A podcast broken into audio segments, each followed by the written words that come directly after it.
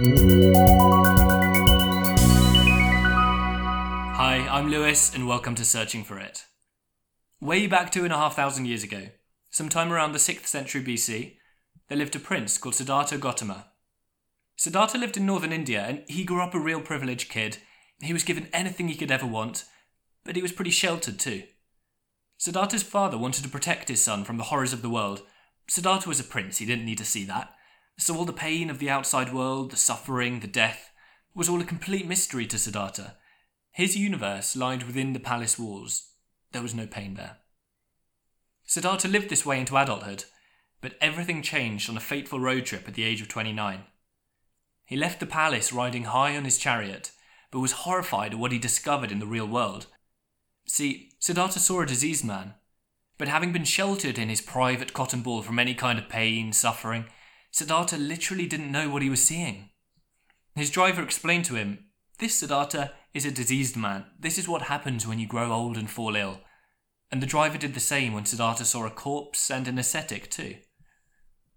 Siddhartha's whole conception of life changed at this point. He couldn't just go back to his palace and stick his head in the sand with all these horrors just beyond his peripheral vision. He wanted answers. So Siddhartha left his wife and son behind to figure out what it all meant and how to cope with the realities of life. He spent years wandering India as an ascetic, rejecting the pleasures of life, practicing meditation, and trying to discover if there was something more out there. And it was at the age of 35, sat under the Bodhi tree, the site of which you can actually visit today, that Siddhartha had his great revelation. He became enlightened to the true nature of human life. He saw the suffering of the world, but also how to overcome it. And so goes the Buddhist tradition. Siddhartha Gautama become who we now know as the Buddha. I must admit, prior to researching this episode, besides some vague ideas about Buddhists having this state of mind where they can overcome suffering, this vision of tranquil Buddhist monks perched upon a mountaintop, I didn't know too much about what Buddhists actually believe in. And I was interested to learn that the Buddha, Siddhartha Gautama, was really just a man. There's no God involved in Buddhism, no higher force or life essence to direct our life towards. It just tells us how we as humans can best live our lives in this world. You might see certain traditions that some Buddhists practice, maybe bowing before statues of the Buddha in temples, setting up shrines with offerings, but my understanding is that these kinds of practices aren't essential to Buddhism. Some Buddhists might find them a useful tool to help them on their way, but they're not necessary to reach enlightenment. You don't need to worship or pledge your existence to some higher being to be a Buddhist. To me, reading about Buddhism, I kind of felt that it'd be just as accurate to refer to Buddhism as a philosophy as it is to talk about Buddhism as a religion. I mean, what Buddhism is all about is trying to decode the nature of human life, what it is to be a human, and to outline the path to live our best possible lives on this planet. And you know, we looked at Sartre's existentialism a couple of episodes ago, and Camus a bit earlier as well, and both of these guys have the same kind of project to figure out how to best live our lives. But you wouldn't call existentialism a religion, it's a philosophy. But however you want to categorize Buddhism in your head is probably besides the point, really. I mean, Buddhism is what it is, whether you call it a religion or a philosophy. And in this episode, we're going to try and pin down exactly what Buddhism is saying and see if it really does offer us a path to enlightenment. I've actually been really excited with this episode because of all the themes we looked at throughout this podcast to date, some of the ideas contained within Buddhism probably come closest to the idea of it that I had when I created this podcast. In particular, Buddhists talk about attaining enlightenment and reaching a state of nirvana where we eliminate all of our desires and our suffering and kind of live in this blissful tranquility. And what particularly appeals to me about the Buddhist notion of it, as it were, is that it doesn't rely on any metaphysical frills. We don't need to believe in any kind of higher power or have faith in any unknowable ideas. Buddhist enlightenment is all about understanding human life, the way that life works from our own experience. And once we see the true nature of human existence, and we don't need faith here, just knowledge of our own condition, we see the path to nirvana, to bliss. That's more or less what we'll be looking at in this episode the insights Buddhism gives us into the nature of human life, and ultimately how to reach nirvana.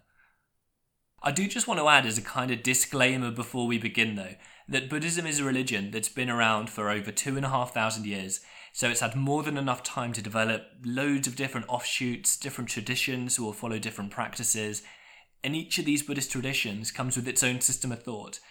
So I'm not going to be able to cover literally everything in this episode. I'll try to remain as agnostic as possible towards the different traditions for the sake of this episode. But just to make the point now, I can't guarantee that every Buddhist from every tradition will necessarily agree with every point I make. But if you do find any of the thoughts we look at compelling, though, I wouldn't be daunted by what really is a plethora of Buddhist literature and schools of thought out there. There are some really well written and easily digestible books. I'd highly recommend the ones I read for this episode, which you can find on the recommended reading page on www.searchingforit.org. I'll follow today's episode up as well next month, though, with uh, with another episode on Buddhism and specifically meditation and mindfulness within Buddhism. But if the demand's there, I'd be more than happy to go into a bit more depth in any of these themes in future episodes. So don't be afraid to drop me an email if that's something you'd like. But for now, let's get started with today's episode, with a philosophy underpinning Buddhism, the nature of human life, and how to make the best of it. As I've said, there's so much we could talk about here, but right at the heart of Buddhist philosophy is a set of beliefs about the human condition and what we can do about it, The Buddhists know as the Four Noble Truths. Now, if I'm being completely honest, one thing I found a little overwhelming researching about Buddhism was the sheer number of lists that Buddhists have to summarize their philosophy. I mean, as well as the Four Noble Truths, you've got the five aggregates, the Noble Eightfold Path, which itself is broken down into a threefold division. It gets pretty tricky to keep track of it all. Don't worry, we're not going to look at all of those lists today. It would get pretty confusing pretty quickly. But having said that, the Four Noble Truths themselves, I really think, are at the essence of Buddhism. They're all simple enough to digest, and, and in fact, when the Buddha experienced that moment of enlightenment, meditating under the Bodhi tree, it was the Four Noble Truths that appeared to him and showed him the way to Nirvana. So, with that in mind, what were these truths and how can they deliver us to enlightenment? We'll go over these fully in just a moment, but first, just to give a general idea of where we're going to be going, the first noble truth basically says that life is defined by suffering. The second identifies desire as the root cause of suffering. The third noble truth points out that desire and suffering can actually be overcome. And the fourth noble truth identifies exactly how to do so. But hold up, you might want to say, life being reduced to suffering, rejecting all kinds of desire to reach this nirvana, it might not sound very attractive at first glance. Well, let's take each noble truth one by one to see where Buddhists are really coming from here. Because bear in mind, these thoughts might sound a little alien, because Buddhism as a system of thought developed completely separately from Western thought. It can be difficult enough to unpick the ideas of ancient Western thinkers, the likes of Aristotle, Plato, the pre Socratic philosophers, even though their philosophies paved the direct route to the Western worldview today.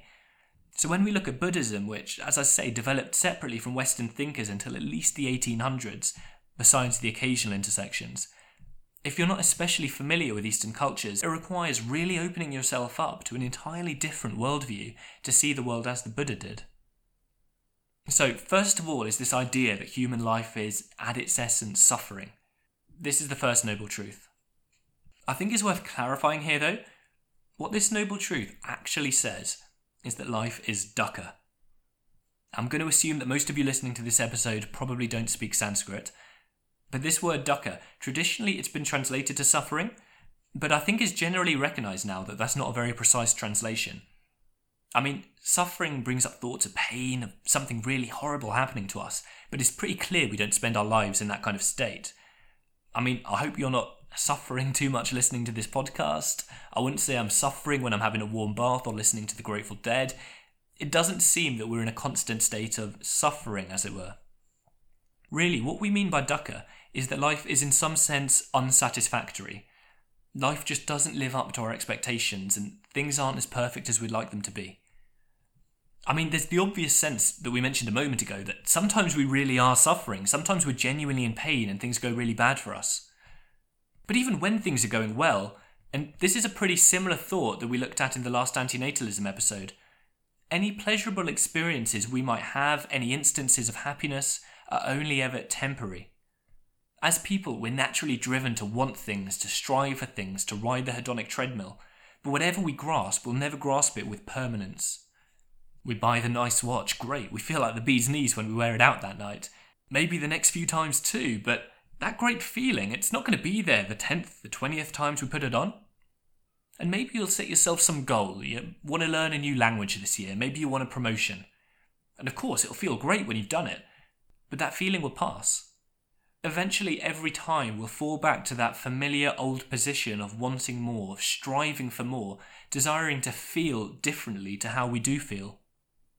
So that's what's going on here in the First Noble Truth the idea that life is just not quite right. We might not be in intense state of suffering, but I'm sure for an awful lot of us, things aren't quite what they could be or what we'd hope they would be. We all do suffer sometimes. We all desire things we can't have or that we don't quite have. We all have momentary pleasures that eventually fade. Nobody's well and truly content with everything that life has to offer. But there's a reason for that, and this is where the second noble truth comes in. There's a reason why our lives are permeated by dukkha, and the reason is desire, or depending on the translation, maybe craving or thirst. I mean, think about it. Any instance of dukkha where things aren't quite right in your life. Maybe a car cut you off on the way to work this morning. The obvious reaction would be to say, Gosh, and that's annoying, what a jerk. But the only fact of the situation is that he cut you off. There's nothing inherently annoying about the situation. Take away your desire to get to work on time and your expectation that the other driver would have driven safely, and there's nothing there to annoy you anymore, no need to feel unsatisfactory. A more tricky example might be pain. Imagine you're having a horrible headache and it's ruining your day. No Buddhist is going to say that the pain is a good thing, and they don't say you can just choose not to feel the pain. But the problem for the Buddha isn't the feeling of pain per se, it's the aversion we feel to pain, the tension we produce as our mind and our body stiffens up, and the desire we have to rid ourselves of the pain. I mean, if we were free of that desire, if the headache stayed but we just accepted it, maybe there's a sense in which we wouldn't be suffering at all. The key insight here for Buddhists is that desire lies at the origin of dukkha, of our lives' unsatisfactoriness. Which sounds really weird when I say it, but I've double checked, and unsatisfactoriness is definitely a word the Buddhists use life isn't unsatisfactory in and of itself. Life is unsatisfactory in relation to the desires and expectations we have for our own lives. The unsatisfactoriness comes from within. So, with no desire, no expectations, and no clinging to things, there would be nothing to disappoint our expectations, no desires to crush, and nothing to feel unsatisfactory. And this is essentially the insight given by the third noble truth there is freedom from dukkha, and this freedom lies in the abandonment of desire. Don't get me wrong though, I don't think Buddhists would necessarily say that we have to abandon all desire. I mean, some desire can only be a good thing. I mean, technically, we're going to have to desire to be rid of desire for starters. What I think the Buddha really meant when he said that transcending dukkha lies in ridding ourselves of desire is that we should have the right desires rather than no desires at all. The kind of desires we'll want to be rid of are those that cause us to cling to certain people or to certain objects, desires to have things, to create our world and make it just right. Those kind of desires aren't going to bring us to enlightenment because things will never be quite right, or even if they are, they won't stay right for very long. What we need to be truly content is, well, to be content with however things turn out. I mentioned earlier that the Buddhist system of thought is radically different to that which most of us are probably used to and a world without desire couldn't be further from our 21st century reality. I mean, there's no more desiring for iPhones, Big Macs, the latest Call of Duty. It's a radically different proposition, and given that following this path involves standing firmly against our natural inclinations, it might not look very attractive. It might even feel like abandoning desire is abandoning what gives our lives colour. I mean, certain objects of desire, like the attachment we have to our loved ones, particularly in romantic love, to your husband, your wife, the desire we have to live fulfilling lives and have careers that make a difference, to raise a family, these don't seem like particularly nefarious desires. It doesn't seem like they make our lives unsatisfactory. Well, I think the Buddhist line of response would be to point out that rejecting desire doesn't mean we can't actually have these things. In fact, we can still have them and we might even be able to appreciate them even more fully. Take eating a cake, for example. When we're caught up in the world of desire, we feel hungry and discontent. Only eating that cake will make us content. But when we eat the cake, we're not fully present. We're thinking, man, I'd like another slice, or, oh gosh, this cake is going to make me fat. Maybe we're on our phone or watching TV and not even noticing we're eating the cake. We're not enjoying it fully. But when we're in this state beyond desire, we can enjoy the cake in the present without wanting more or comparing it to other cakes. We can enjoy the cake for what it is, and you might want to say our enjoyment of these kinds of things is only heightened by leaving desire behind us. Buddhist monks and those who attain nirvana don't just sit around blankly staring at the wall, devoid of all experience. They enjoy life fully because they're not caught up in this cycle of chasing desire after desire. They're not distracting themselves with alcohol and shopping and TV. They're living an appreciating life in the moment for what it is, with maybe a level of depth that we don't reach when we're stuck in the cycle of desire. So let's recap. We've got this far. We've seen that life is dukkha, unsatisfactory. We've seen that desire and craving is at the heart of dukkha, and we've seen that we can transcend dukkha by leaving desire behind us. But the big question, how we can actually do this, is what the final fourth noble truth tells us. Well, if we're going to leave dukkha and desire behind us, there's one crucial thing the Buddha says we'll need in our toolbox, and that's wisdom. But this doesn't mean, you know, the kind of wisdom like being an old wise sage sat atop a mountain giving everyone cryptic answers like some kind of oracle. Really, what wisdom means here is understanding life, the insidious nature of dukkha, in the kind of way we've spoken about throughout the first three Noble Truths. Because for the Buddha, while it's desire that's at the root of dukkha, and it's desire we need to rid ourselves to be free of dukkha, there's a reason why we desire and cling to things, and that reason is a lack of wisdom on our end. It's an ignorance we share as to the true nature of reality. We don't just follow the cycle of desire because that's the way humans are. I mean, it is the way humans are, but it doesn't need to be this way. Essentially, we fall into the trap of dukkha and desire because we're making two different mistakes.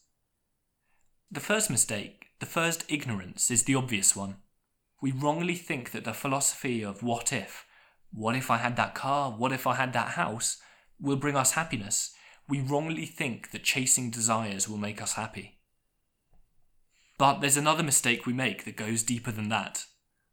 Let's play the devil's advocate and say, well, isn't there just a chance we could win? That we could get everything we desire for, and if so, wouldn't that bring us happiness, contentment?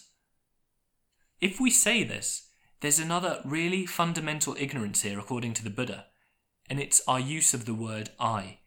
I'll get all these nice things, I'll be made happy. No, according to Buddhism, and this really is one of the key insights, there is no such thing as the I, no such thing as the self. So desiring things for ourselves is just one big error in the first place. To get this point across, think about what it means to have an I. Not the thing in your head that helps you see, an I in the terms of self, a set identity. What is this thing that keeps you you over time? There are lots of things we might associate with ourselves. Maybe our body, our thoughts, our ability to be conscious of our thoughts and our experiences, but none of these things have any kind of constancy or permanence.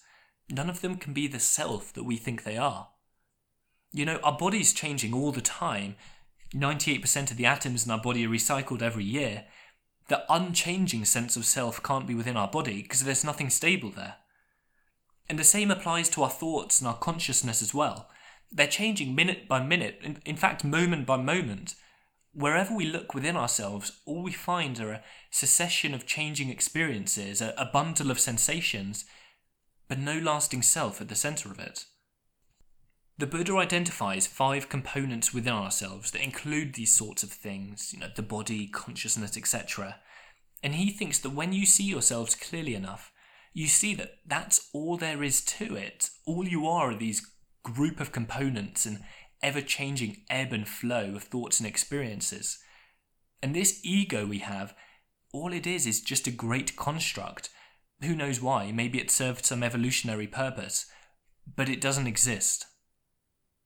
So the point here is that we're making a mistake whenever we talk about the I who desires, the I who wants this or loves that. all we are, as I say, is a group of constantly changing components with no I at the centre of it. All of this is to say, going back to the path away from dukkha and desire, is that we first need to rid ourselves of this illusory sense of I. We need to recognize that our conception of identity is built upon an illusion. Because once we realize this, we realize there's really no point in our egoistic thoughts, our striving to make ourselves great and to seize and consume everything the world has to offer, because there's no self at the centre of it all to reap those rewards. It's all built upon an illusion. An illusion that desire will make us happy, and an illusion that there even is a self to be made happy in the first place. And once we know this, when we truly know and see this truth, we've overcome ignorance, and the weight of desire comes crashing down. Reaching this stage isn't supposed to be an easy feat for the Buddhist, though, and knowing this truth, really knowing it, isn't supposed to be something you can attain just by listening to this podcast or reading a book on Buddhism, but it might be a good start. The path to enlightenment is long, it requires a lot of discipline, and you've got to really retrain your mind and your body, at least to the extent I can use the word your here, to live in a way that's in accordance with wisdom, in accordance with essentially the way things really are. To come to really know these truths, to attain wisdom and enlightenment, there are a few tools at our disposal that can help us along. We haven't spoke about meditation yet, which is obviously a really big part of Buddhism. And what meditation is useful for is heightening our awareness of the world, which allows us to see the world as it really is and come to these kinds of realizations. That's something we'll come to look at more specifically in the next episode. But more broadly, there's a path that the Buddha sets out for us whereby we can come across these kinds of realizations. And this path is called the Middle Way, or the Eightfold Noble Path. It's called the Middle Way for a reason because it's the path between two extremes on either side. Obviously, as we've spoken about, on the one hand, we want to avoid excessive desire. We want to live in a state of greater contentment with what the world has to offer. But on the other side, we don't want to stray too close to self renunciation either, by which I mean rejecting life altogether. We don't want to shove all of our desires under the carpet and just pretend they're not there anymore. All this will do is push our desires under the surface where they continue to thrive and then bite back even stronger than before. I mean, it's pretty obvious when you think about it. Think of any kind of repression. Sexual repression is an example that's often talked about, where people repress some aspect of their sexuality, they pretend it's not there anymore. Everyone knows that's not a healthy way of dealing with something inside you that you don't like, whether in the context of sexuality or wherever.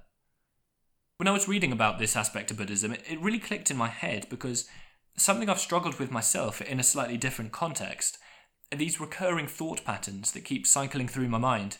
Just mundane stuff like to do lists. But when these patterns arise, they become obsessive, and I literally have to sit for a few minutes and reconcile them in my mind before I can go about doing something else. And even then, they'll often come back pretty soon after. Well, I consulted good old Google on how to deal with this, and I read that a method doctors will often recommend involves actively bringing attention to these thoughts or thought patterns.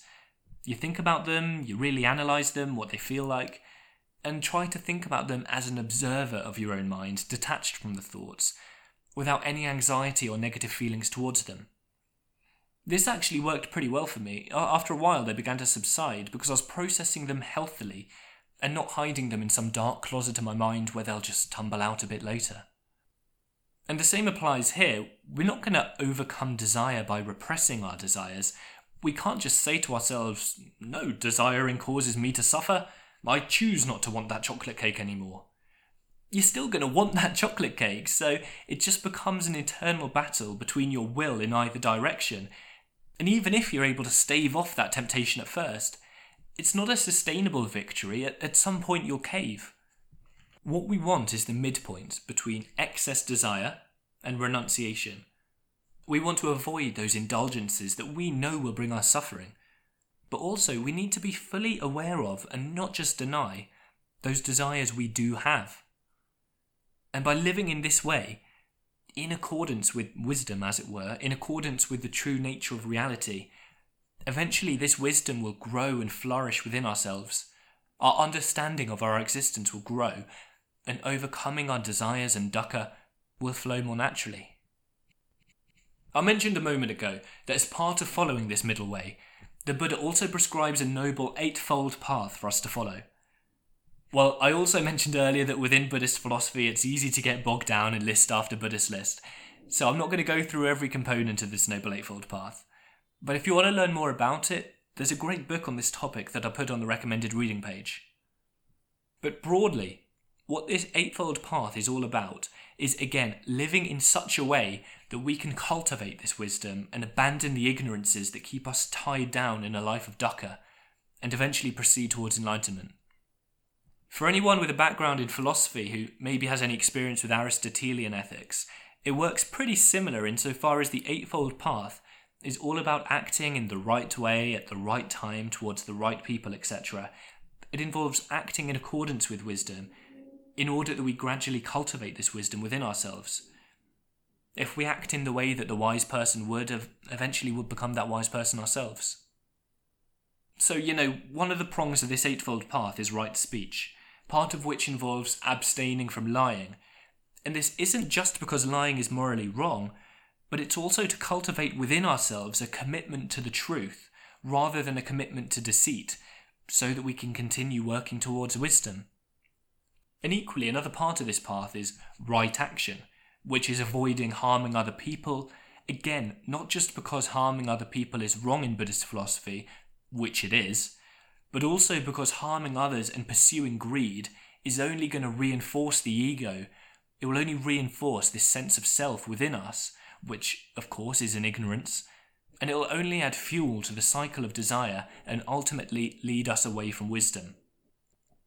So, finally, then, we've got these realizations, we've overcome our ignorance, we've attained wisdom, we've attained enlightenment. Well, once we've done this and we've overcome desire and dukkha, what does this look like? What's the end point, the it the Buddhists are trying to achieve here? Well, this end point is what the Buddha called nirvana. I think maybe a bit like the psychedelic experience that we looked at in episodes 5 and 6.